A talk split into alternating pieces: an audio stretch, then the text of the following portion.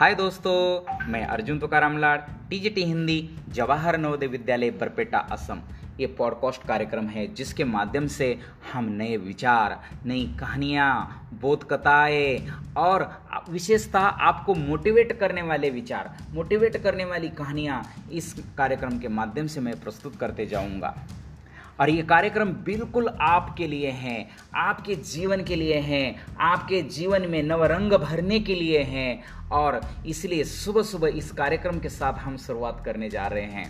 तो बच्चों, इस कार्यक्रम के माध्यम से मैं आपके जीवन में एक नया आनंद भरने जा रहा हूँ। सुनते रहिए, और ये कार्यक्रम पॉडकास्ट अर्जुन तुकाराम लाड के साथ